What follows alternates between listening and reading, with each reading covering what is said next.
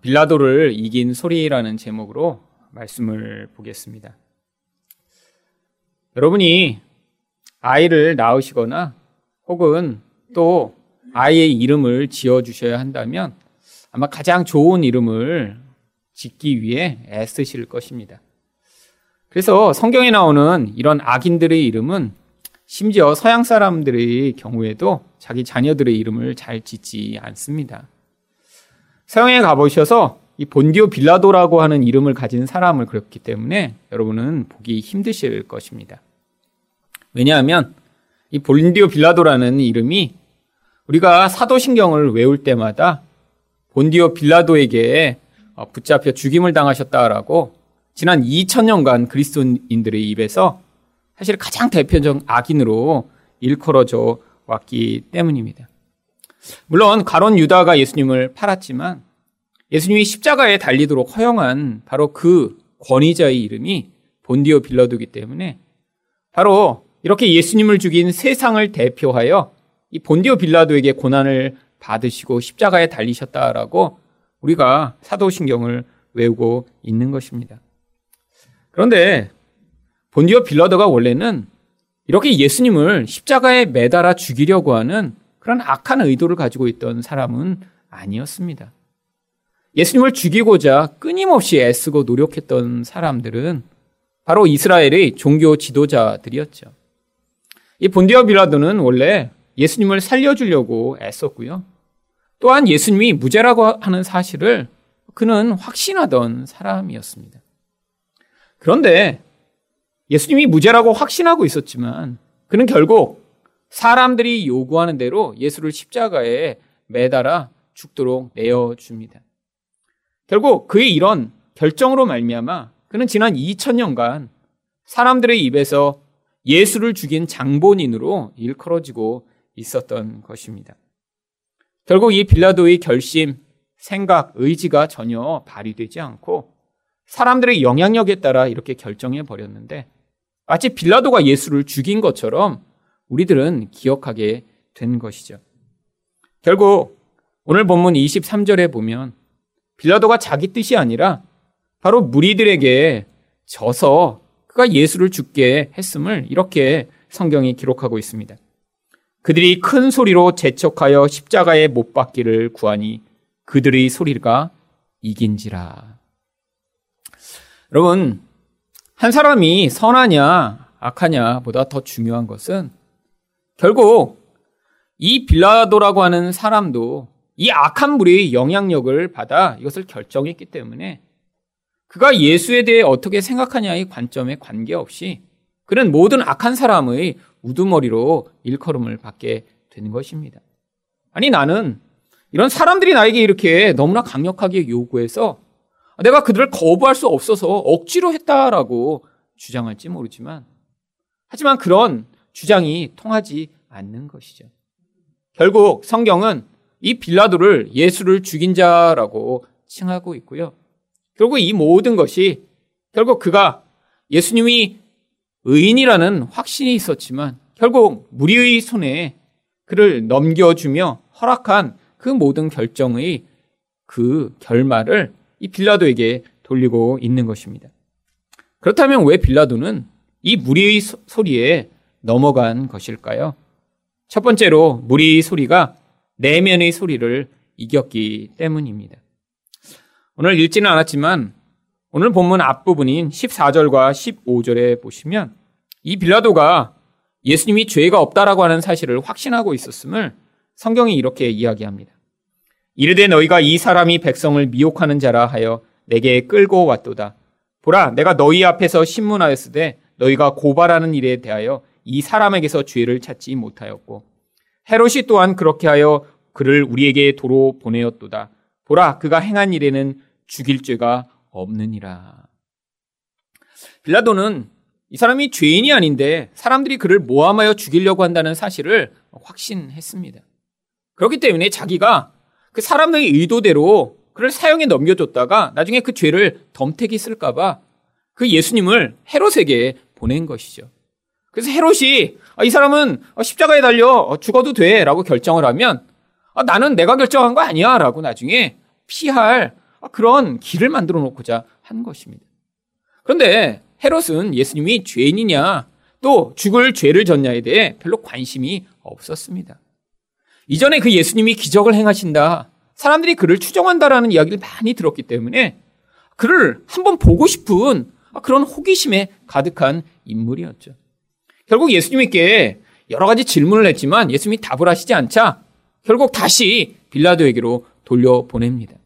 그러자 빌라도가 봐라 헤롯도 죄를 찾아지는 못했는데 너희가 자꾸 왜 죄인이라고 하고 죽이겠다고 하느냐 나도 그에게서 죄를 찾지 못했다라고 이야기를 하고 있는 것입니다. 그뿐 아닙니다. 이 빌라도는 이 유대인들이 왜 예수를 이렇게 시기하고 죽이려고 하는지 그 동기까지도 다 알고 있었습니다. 마태복음 27장 18절입니다. 이는 그가 그들의 시기로 예수를 넘겨준 줄을 알미더라. 결국 예수님을 이렇게 죽이려고 한 진짜 이유가 그들이 시기하고 있었음을 이 빌라도는 명확하게 파악한 것이죠. 아, 이게 지금 종교적인 싸움이구나. 지금 이 예수라고 하는 자가 사람들에게 인기가 있으니까 이 예수의 인기를 시기한 이 종교 지도자들이 예수님을 죽이려고 지금 하고 있구나. 아니, 상황적으로도 예수님이 무죄임을 확신하고 또한 그 동기까지도 이 빌라도는 파악을 했는데 왜? 이 빌라도는 그 예수가 무죄라는 것을 이렇게 확신하면서도 무리들의 소리에 넘어가게 된 것일까요? 자기 안에 두려움이 너무나 많았기 때문입니다. 어떤 두려움인가요? 바로 자기가 지금 누리고 있는 그 권력의 자리를 빼앗길 것에 대한 두려움이에요. 여러분, 그래서 이 종교 지도자들은 이 빌라도의 머뭇거림을 알고 그에게 요한복음 19장 12절에서 이렇게 이야기를 합니다. 이러함으로 빌라도가 예수를 놓으려고 힘썼으나 유대인들이 소리질러 이르되 이 사람을 놓으면 가이사의 충신이 아니니이다. 무릇 자기를 왕이라는 자를 가이사를 반역하는 것이니이다. 바로 이 빌라도의 아킬레스건을 건든 것입니다. 당신이 이 예수를 놓으면 당신은 진짜 충신이 아니야. 우리가 로마에 가서 고발할 거야. 당시에 이 로마 황제는 그 각 지역을 맡은 이런 빌라도와 같은 총독에게 바로 아주 중요하게 요구하는 것이 바로 두 가지가 있었습니다. 한 가지는 바로 이 황제를 그 총독들이 아주 충성하여 섬기는 것이죠. 왜냐하면 이 총독들이 나중에 큰 권한을 가지게 돼서 이 로마를 반대할까봐 늘 사람들을 보내서 그 총독이 맡고 있는 지역의 정세를 살피도록 했습니다. 그리고 또 한 가지, 바로 자기가 맡은 그 지역을 평화롭게 유지하는 그 책임을 맡은 것이죠. 근데 지금 빌라도는 약점이 있었습니다. 이 예루살렘과 또 가이사라에 이르는 이 팔레스타인 지역을 맡았는데 벌써 두 번이나 아주 큰 소동이 날 뻔 했거든요. 이 유대인들은 황제의 초상이 그려져 있는 바로 그런 문양을 우상숭배라고 거부했습니다. 근데 이 빌라도는 아니 그까짓 게 무슨 우상숭배야? 괜찮아. 라고 자기 군인들을 독려해서 황제의 초상화가 들려있는 그런 깃발을 들고 예루살렘으로 행진하도록 했습니다. 그들이 예루살렘에서 난리가 난 거예요. 하나님의 성전에, 하나님의 도성에 이런 우상숭배의 그런 깃발을 들여오다니 막 사람들이 거기서 난리가 나니까 결국에 이 가이사라가 그 사람들의 소동과 데모에 못 이겨서 그 깃발을 자기 원래 주둥지인 가이사라로 옮겨갑니다. 근데 거기까지 유대인들이 찾아와서 이 총독 관저 앞에 다 들어 누워 거기서 빨리 그 깃발을 치우라고 난리를 치는 거예요. 이 빌라도가 너무 화가 나서 사람들을 정말 죽이려고 군대를 동원해 그 누워있는 사람들을 너희가 계속 이렇게 주장하면 내가 죽이겠다라고 했더니 사람들이 다 목을 까더니 자, 죽여! 죽여! 전부 다 그러는 거예요. 수백 명이 거기서. 그러니까 정말 그렇게 죽이라고 하는 사람은 진짜 못 죽입니다. 원래 사람은. 그냥 우연히 죽여야죠. 자, 죽여, 죽여 하는데 그러니까 이 빌라도도 못 죽인 거예요, 그때는. 근데 이 사건을 이미 또 유대인들이 로마에 가서 고발한 것입니다. 근데 그거 한 가지가 아니었어요. 또 이 예루살렘에 식수를 공급하려고 이 빌라도가 거기다 새로 우물을 뚫었습니다. 그래서 수로를 만들어 사람들이 물을 더 잘 마실 수 있게 만들었는데 그때 돈이 모자라니까 성전에 있는 헌금함을 뜯어가 갖고 거기에 있는 돈으로 그 수로를 뚫었어요. 그러니까 또 이 헌금을 훔쳐간 나쁜 놈들이라고 이 유대인들이 또 들고 일어났습니다. 근데 이번에는 이 빌라도가 화를 못 참은 거예요. 사람들이 막 데모하는데 군인들을 동원해서 수백 명을 다 죽여버렸습니다. 그랬더니 또 가서 로마에 갔다 고발을 한 거예요. 이 빌라도가 우리를 죽인다고. 지금 벌써 두 번이나 이런 사건을 경험한 빌라도입니다. 그런데 지금 사람들이 그 아킬레스건을 딱 잡은 거예요. 당신 따르는 왕이라고 주장하는 사람은 그냥 놔두면 당신은 진짜 왕 가이사를 섬기지 않는 왕이라고 우리가 고발하겠다고. 그리고 우리가 폭동을 일으키겠다고. 여러분 권력의 높은 자리에 있는 사람일수록 거기서 내려오는 것을 두려워하게 되어 있습니다. 왜죠? 높아지면 높아질수록요. 이전에는 맛보지 못했던 그런 쾌락이 있거든요. 근데 거기 그런 높은 자리에서 그 쾌락을 누리는 게 영원하지 않습니다. 그러니까 동시에 두려움이 막 밀려오는 거예요. 여러분, 사실은 1등 자리를 지키는 것처럼 힘든 일이 없습니다. 그렇기 때문에 남이 그 두려움을 자극하면 거기에서 결국 이 빌라도처럼 사람들의 소리에 넘어갈 수밖에 없는 것입니다. 결국 그 결국이 23절과 24절에 나옵니다. 그들이 큰 소리로 재촉하여 십자가에 못 박기를 구하니 그들의 소리가 이긴지라. 이에 빌라도가 그들이 구한 대로 하기를 언도하고. 마음 안에 두려움이 가득했더니 결국 사람들의 소리에 넘어가 버리고 맙니다. 여러분, 우리는 이 빌라도를 보면서 아유, 이 바보 같은 인간. 아니, 여기서 이렇게 잘못해서 결국 당신 이름을 우리가 이렇게 나쁜 이름으로 계속 하게 됐지라고 생각할지 모르지만 우리도 세상에 살아갈 때 얼마나 많이 세상의 소리에 영향을 받고 있나요? 여러분, 우리 안에서 결국 우리가 예수님이 싫어서 예수님을 버리는 것이 아니라 우리가 이렇게 예수님을 버리고 다른 것들을 선택하게 만드는 다양한 영향력은 우리 안에 있는 이런 두려움의 자극을 가져와 우리가 결국 예수님이 싫지 않은데 아니 예수님이 괜찮은데도 불구하고 예수님을 버리고 대적하게 만드는 경우들이 많이 있습니다. 사단은 세상 사람들의 영향력을 통해 우리 삶에 계속해서 영향을 미칩니다. 네가 교회를 다니지만 그래도 이것 이거는 준비해야지. 아니 교회 다닌다고 그렇게 너만 특별하게 살아서 되겠어?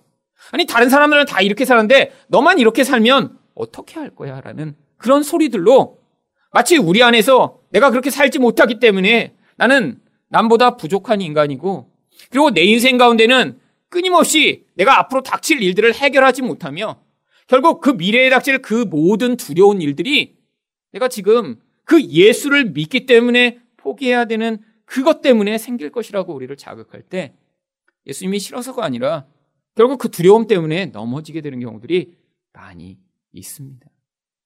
여러분, 결국 우리 안에 있는 이 욕망과 두려움이 만들어내는 내적 반응이 세상의 이런 소리에 우리가 이겨낼 수 없는 그런 연약한 아킬레스 건이 되는 것이죠. 여러분 정말 교회 다니다가 신앙이 점점 떨어지고 교회 다니다가 정말 하나님을 등지게 되는 많은 사람들이 정말 예수님이 싫어서 그런 것이 아니라 세상에 살다 결국 그 사람들로부터 듣는 그 소리 가운데 자기 내면이 그것들을 견뎌내지 못하고 이겨내지 못하니까 결국 빌라도처럼 이런 선택을 하게 되는 경우들이 많은 것입니다. 두 번째로 왜 빌라도는 무리 소리에 넘어간 것인가요? 무리 소리가 아내의 소리를 이겼기 때문입니다. 원래 이 로마 총독은 아내를 자기 주둔지에 데리고 가지 못하도록 하는 로마의 법이 있었습니다. 그런데 마침 이 빌라도 때 그 법이 바뀌어서 이 빌라도 때부터 아내를 그 주둔지에 데려갈 수 있도록 법이 바뀌어서 이 빌라도가 자기 아내를 데리고 이곳까지 온 것입니다. 그런데 또 원래 로마 총독의 거하던 곳은 가이사라라고 하는 이 예루살렘 북쪽에 있는 다른 도시였습니다. 근데 마침 지금 빌라도의 아내가 그 예루살렘에 빌라도와 함께 와 있었어요. 근데 이 빌라도의 아내가 바로 이 예수님을 이 빌라도가 재판하고 있는 그 전날 꿈을 꿉니다. 마태복음 27장 19절입니다. 총독이 재판석에 앉았을 때 그의 아내가 사람을 보내어 이르되 저 옳은 사람에게 아무 상관도 하지 마옵소서. 오늘 꿈에 내가 그 사람으로 인하여 애를 많이 태웠나이다 하더라. 여러분, 지금은 우리가 이제 무슨 꿈을 꾼다고 뭐 무슨 일을 하거나 잘 그러지 않습니다. 특히 신앙인들이신 여러분은 꿈 때문에 뭐 이렇게 하거나 하지 않거나 그러지 않으시죠? 뭐 돼지 나타났다고 로또 사시고 안 그러시죠? 네. 근데 이 고대인은 이 꿈에 대한 의존이 굉장히 많았습니다. 왜죠? 두려움이 많으니까요. 세상이 너무 미지한 세계인 거예요. 모르는 게 너무 많은 거예요. 그러니까 그 두려움이 많으니까 꿈을 꿨다 그러면 대부분 그 꿈으로 어떤 신적인 그런 계시나 영향력이 있을 거라고 생각하는 경우가 많았습니다. 사실 나이 드신 분들이 이제 꿈으로 그렇게 영향받으시는 분이 많아요. 그래서 이제 꿈꾸고 나면 아 이제 무슨 일이 있을 것 같다. 그럼 꼭 무슨 일이 나면 그런 게 결부시키거든요. 그럼 그게 몇 번이 되면 이제 자기 이제 법칙이 되는 거예요. 그런데 지금 이 빌라도의 아내가 아주 특별한 꿈을 꿨습니다. 여러분, 지금 예수님이라는 그분 때문에 너무 힘들고 어려운 그런 꿈을 꾼 거예요. 아, 그러니까 이 아내는 이게 확신했어요. 아, 그 사람 옳은 사람인데 남편이 이 일과 관계되거는 아주 어려운 일이 생기겠구나. 남편에게 사람을 보내서 이야기를 했습니다. 여러분 지금 자기도 마음에 확신해요. 아, 이 사람 괜찮은 사람인데? 이 사람 죄인 아닌데? 그런데 옆에서 꿈을 꿨다고 그렇게 중요한 꿈이라고 아내가 사람을 보내 얘기하면 어, 정말? 아, 그럼 이거 내가 하면 안 되잖아. 이런 마음이 드는 게 정상 아닐까요? 여러분, 내 아내가 와서 이렇게 얘기하는데도요. 결국 그 아내의 말을 무시하고 맙니다. 자기 내면의 자기 확신과 아내가 꿈으로 꾼 것과 일치했는데도 그걸 받아들이지 않는 것이죠. 왜요? 아내의 말보다 이 사람들의 말이 훨씬 더 영향력이 강력했기 때문입니다. 여러분, 사실 그래서 우리에게 무엇이 필요한 거예요? 우리가 영적으로 어떤 여정을 걸어갈 때 옆에서 우리에게 정말로 진실하게 그 영적 여정에 대해서 같이 조언해주고 함께 할 사람들이 필요한 것입니다. 여러분, 인간은 혼자서는 한 가지밖에 못 보는 제한된 존재예요. 인생 가운데 그래서 하나님이 부부라고 하는 그런 서로 다른 면을 가진 사람을 만나 바로 그런 연합을 통해 한 사람이 하나밖에 보지 못하는데 다른 도움으로 인생의 그런 모든 부분들을 함께 하도록 보내신 것입니다. 여러분, 근데 부부만으로 부족합니다. 같이 산다는 건요, 시각이 고정되고 똑같은 것밖에 못 보고 똑같은 생각을 하기에 변할 가능성이 높기 때문이죠. 그래서 하나님이 또 주신 것이 바로 교회라고 하는 공동체입니다. 자기, 아니, 자기 가족은 못 봐요. 왜 다 똑같이 사니까. 그런데 다른 사람이 보면 그 사람의 약점과 연약함이 보입니다. 여러분, 그때 바로 뭘 해야 되냐면, 여러분, 자기의 그런 문제들을 함께 나누고, 함께 기도하고, 조언을 구해야죠.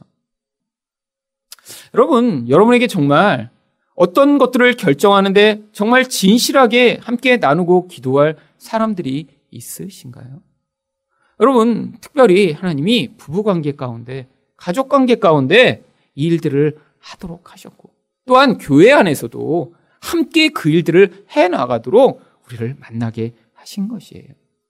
빌라도가 만약에 이 아내의 그런 조언을 들었더라면 아마 이런 자리까지 가지 않았을 텐데. 여러분, 우리는 늘 혼자 되는 것이 두렵습니다. 그런데 이 블라드는 거기서도 결국 자기 내면의 소리나 아내의 소리가 아니라 자기와 사실은 관계없는 무리들의 소리에 넘어가 결국 이런 예수를 죽인 자의 그런 자리에 서게 된 것입니다. 마지막으로 왜 빌라도는 무리 소리에 넘어간 것일까요? 무리 소리가 예수님의 소리를 이겼기 때문입니다. 여러분 빌라도는 예수님을 그냥 멀리서 보고 아 그가 무죄다가 라고 확신한 것이 아닙니다. 예수님과 실제로 대화를 했고요. 예수님으로부터 말씀을 들었어요. 여러분 인류 역사 가운데 이렇게 예수님을 마주했던 사람이 몇 명이나 있을까요?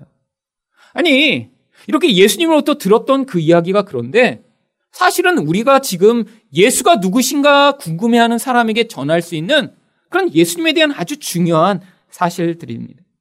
첫 번째로 예수님을 소개할 때 무엇을 알아야 하나요? 바로 예수님은 누구신가라는 그 예수님의 정체를 아는 게 중요하죠.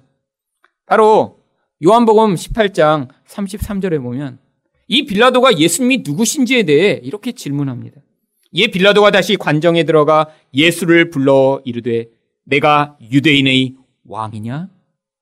그럼 지금 예수님이 누구신지 지금 안 거예요. 유대인의 왕. 그럼 바로 우리도 예수님이 그 유대인이 왕이시라는 것을 믿고 지금 우리가 신앙생활을 하는 거죠. 유대인의 왕이 무엇인가요? 바로 그 타이틀로 예수님이 십자가에 매달리셨습니다. 바로 모든 하나님의 백성들을 구원할 왕, 그분을 우리가 섬기고 있기 때문에 이 자리에 온 것이죠. 물론 이건 비밀스러운 그런 타이틀입니다. 예수를 진짜 왕으로 섬기는 자만 그분이 왕이심을 아는 거예요. 근데 이 빌라도도 아, 예수님이 유대인이 왕이야? 네가 정말 왕이야? 라고 물어보는 아, 그런 예수님이 정체까지 알았습니다. 또한 예수님이 무슨 일을 하셨는지에 대한 바로 그 사역에 대해서도 또 물어봅니다. 요한복음 18장 35절부터 36절입니다. 빌라도가 대답하되 내가 유대인이냐? 내 나라 사람과 대제사장들이 너를 내게 넘겼으니 내가 무엇을 하였느냐? 예수께서 대답하시되 내 나라는 이 세상에 속한 것이 아니니라. 만일 내 나라가 이 세상에 속한 것이었더라면 내 종들이 싸워 나로 유대인들에게 넘겨지지 않게 하였으리라. 이제 내 나라는 여기에 속한 것이 아니니라. 여러분, 예수님이 무슨 얘기를 하신 거죠? 바로 예수님은 영적인 하나님 나라의 일을 위해 이 땅에 오셨음을 지금 말씀하고 계신 거예요. 바로 우리가 듣는 하나님 나라에 관한 이야기가 이 안에 담겨 있는 것입니다. 눈에 보이는 세상의 나라 이야기가 아니에요. 여기서 얼마나 잘 사느냐, 얼마나 행복하냐의 문제가 아니에요. 눈에 보이는 이 세상을 뛰어넘는 하나님의 나라, 우리 영혼을 다스리시고 우리를 통치하시며 결국 우리 모든 어려움과 상황들을 통해 우리를 하나님 백성 되게 만드시는 그 하나님 나라의 이야기가 바로 예수님의 이 말씀 가운데 담겨 있는 것이죠. 여기까지 듣고 나서 빌라도가 마지막으로 아주 가장 중요한 질문을 합니다. 요한복음 18장 38절입니다. 빌라도가 이르되 진리가 무엇이냐 하더라. 근데 여기까지 질문하고 답을 듣기 전에 이 말을 하고 다시 유대인에게 나가서 이르되 나는 그에게서 아무 죄도 찾지 못하였도다. 진리가 무엇이냐고 물어봤으면 답을 들었어야 되는데 답을 듣지 못하고 나가서 어, 죄 없어. 그 예수라는 사람 죄 없어라고 유대인들에게 이야기를 하고 맙니다.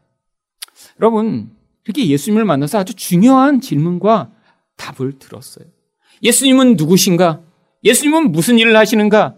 그리고 그 예수를 민떠 하늘 생명을 얻는 그 진리에 관해서 질문까지 했는데 이런 놀라운 기회를 갖고도 결국 그 예수님의 말씀을 붙든 것이 아니라 사람들의 소리에 넘어가 결국 마가복음 15장 15절 말씀을 보시면 빌라도가 무리에게 만족을 주고자 하여 바라바는 놓아주고 예수는 채찍질하고 십자가에 못 박히게 넘겨 주니라.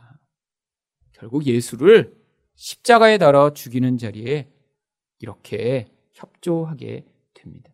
이 모든 것의 근원에 무엇이 있다고요? 무리에게 만족을 주고자 하여. 여러분, 우리는 사람들에게 인정이 중요한 세상에 살아갑니다. 아마 이 사람들의 인정을 구하고자 하는 이 욕구가 우리에게 없다면요. 아마 지금 인터넷에 존재하는 많은 사이트들이 다 사라질 거예요. 페이스북, 인스타그램, 이 모든 것들이 왜 존재하죠? 사람들의 인정 때문입니다. 많은 사람들이 나를 좋아요, 좋아요. 그게 사람들이 이 살아가는 굉장히 중요한 목적이에요. 아니, 그렇게 나를 모르는 사람이 나를 칭찬하는 것만 원하는 게 아니라 진짜 힘 있는 사람들은 세상에 살아가며 사람들이 나를 얼마나 인정할까? 얼마나 나를 중요한 사람으로 여길까? 나를 얼마나 가치 있는 존재로 여길까에 늘 관심을 씁니다. 그런데 바로 그런 우리 관심 때문에 이 진리의 예수 그리스도를 잊어버리고 결국 그런 우리 안에 있는 그 인기와 영광을 잃어버릴 것에 대한 두려움에 넘어지게 되는 경우가 많이 있다라는 거예요. 여러분 근데 그게 바로 예수를 십자가에 내어주게 되는 바로 그런 일인 것입니다. 여러분, 우리는 이 세상의 소리에 둘러싸 살고 있습니다. 세상은 자꾸 우리를 향해 예수 말고 다른 것으로 너희 영광과 인정을 삼으라 라고 이야기를 합니다. 그런데 그런 세상의 소리에 자꾸 이끌려 살아가게 되면 그 결국이 무엇인가요? 여러분, 이 빌라도는 사람들을 만족시키기 위해 몸부림을 쳤습니다. 가이사에게는 충성하는 그런 신하라는 이야기를 듣고자 애썼습니다. 근데 문제가 그렇게 인간을 의지하고 사람들을 의존했더니 그 사람들이 영원하지 않다라고 하는 거예요. 이 빌라도를 총독으로 세웠던 티베리우스 황제는 바로 앞으로 이 사건이 있은 후 6년 후에 이제 황제의 자리에서 내려오게 됩니다. 티베리우스와 함께 결국 이 빌라도도 총독의 자리에서 파면을 당하죠. 문제는 그 다음 황제가 바로 이전 황제를 열심히 섬겼던 그런 다른 사람들을 그냥 두고 보지 않았다라는 거예요. 결국 이 빌라도에게 독약을 보내서 독약을 먹고 자살을 하든지 아니면 로마까지 와서 고문을 당하고 죽든지 둘 중에 하나 선택하라고 해서 결국 빌라도는 독약을 먹고 죽임을 당합니다. 그러면 이게 결국 사람들의 소리에 이끌려가는 인생의 결국인 거예요. 사람들은 끊임없이 우리를 향해 예수냐, 사람들을 기쁘게 하는 것이냐를 요구하는데. 여러분, 우리가 왜 예수를 선택할 수 있나요? 여러분, 세상에 어떤 사람도 우리에게 자기 생명을 다해, 자기 생명을 바쳐 우리를 사랑한 그런 존재가 없기 때문입니다. 여러분, 세상의 모든 사랑은 우리의 어떤 능력, 우리의 어떤 외모, 우리가 가진 무엇인가 달려 있어요. 우리가 사랑받을 만한 그런 멋있는 모습이 있으면 우리를 사랑하게 되어 있습니다. 근데 그런 사랑은 금방 사라지게 되어 있죠. 여러분, 세상에서 가장 사랑하는 것처럼 반응하는 사람도 결국 자기가 원하는 그런 모습이 사라지고 내가 원하는 그런 결국을 얻지 못하게 되면 금방 돌변하는 것이 이 세상의 사랑입니다. 여러분, 그런데 예수님만이 우리가 그 예수에게 좋은 모습을 보이고 그 예수님을 향해 이미 헌신하고 그 예수님을 기쁘게 할 만한 행위를 하지 않았는데 우리를 향해 사랑과 헌신을 보이셨어요. 우리를 향해 그 생명을 다해 우리를 구하시고자 그 사랑을 이미 보이셨기 때문에 지금 우리가 행하는 그 모든 모습과 반응에도 불구하고 바로 그 사랑이 영원한 것이며 흔들리지 않는 것이며 우리가 어떠한 모습에도 불구하고 우리가 그 사랑에서 끊어지지 않는다라는 사실을 증명하고 있는 것입니다. 여러분, 바로 이 사랑을 여러분이 믿으시고 그 사랑 안에 거하실 때 지금도 끊임없이 우리를 유혹하고 요동케 하는 이 무리들의 소리, 세상의 소리로부터 자유케 되셔서 이런 선택의 자리에서 무리들이 이끌고 유혹하는 대로가 아니라 예수를 선택할 수 있는 여러분이 되실 수 있습니다.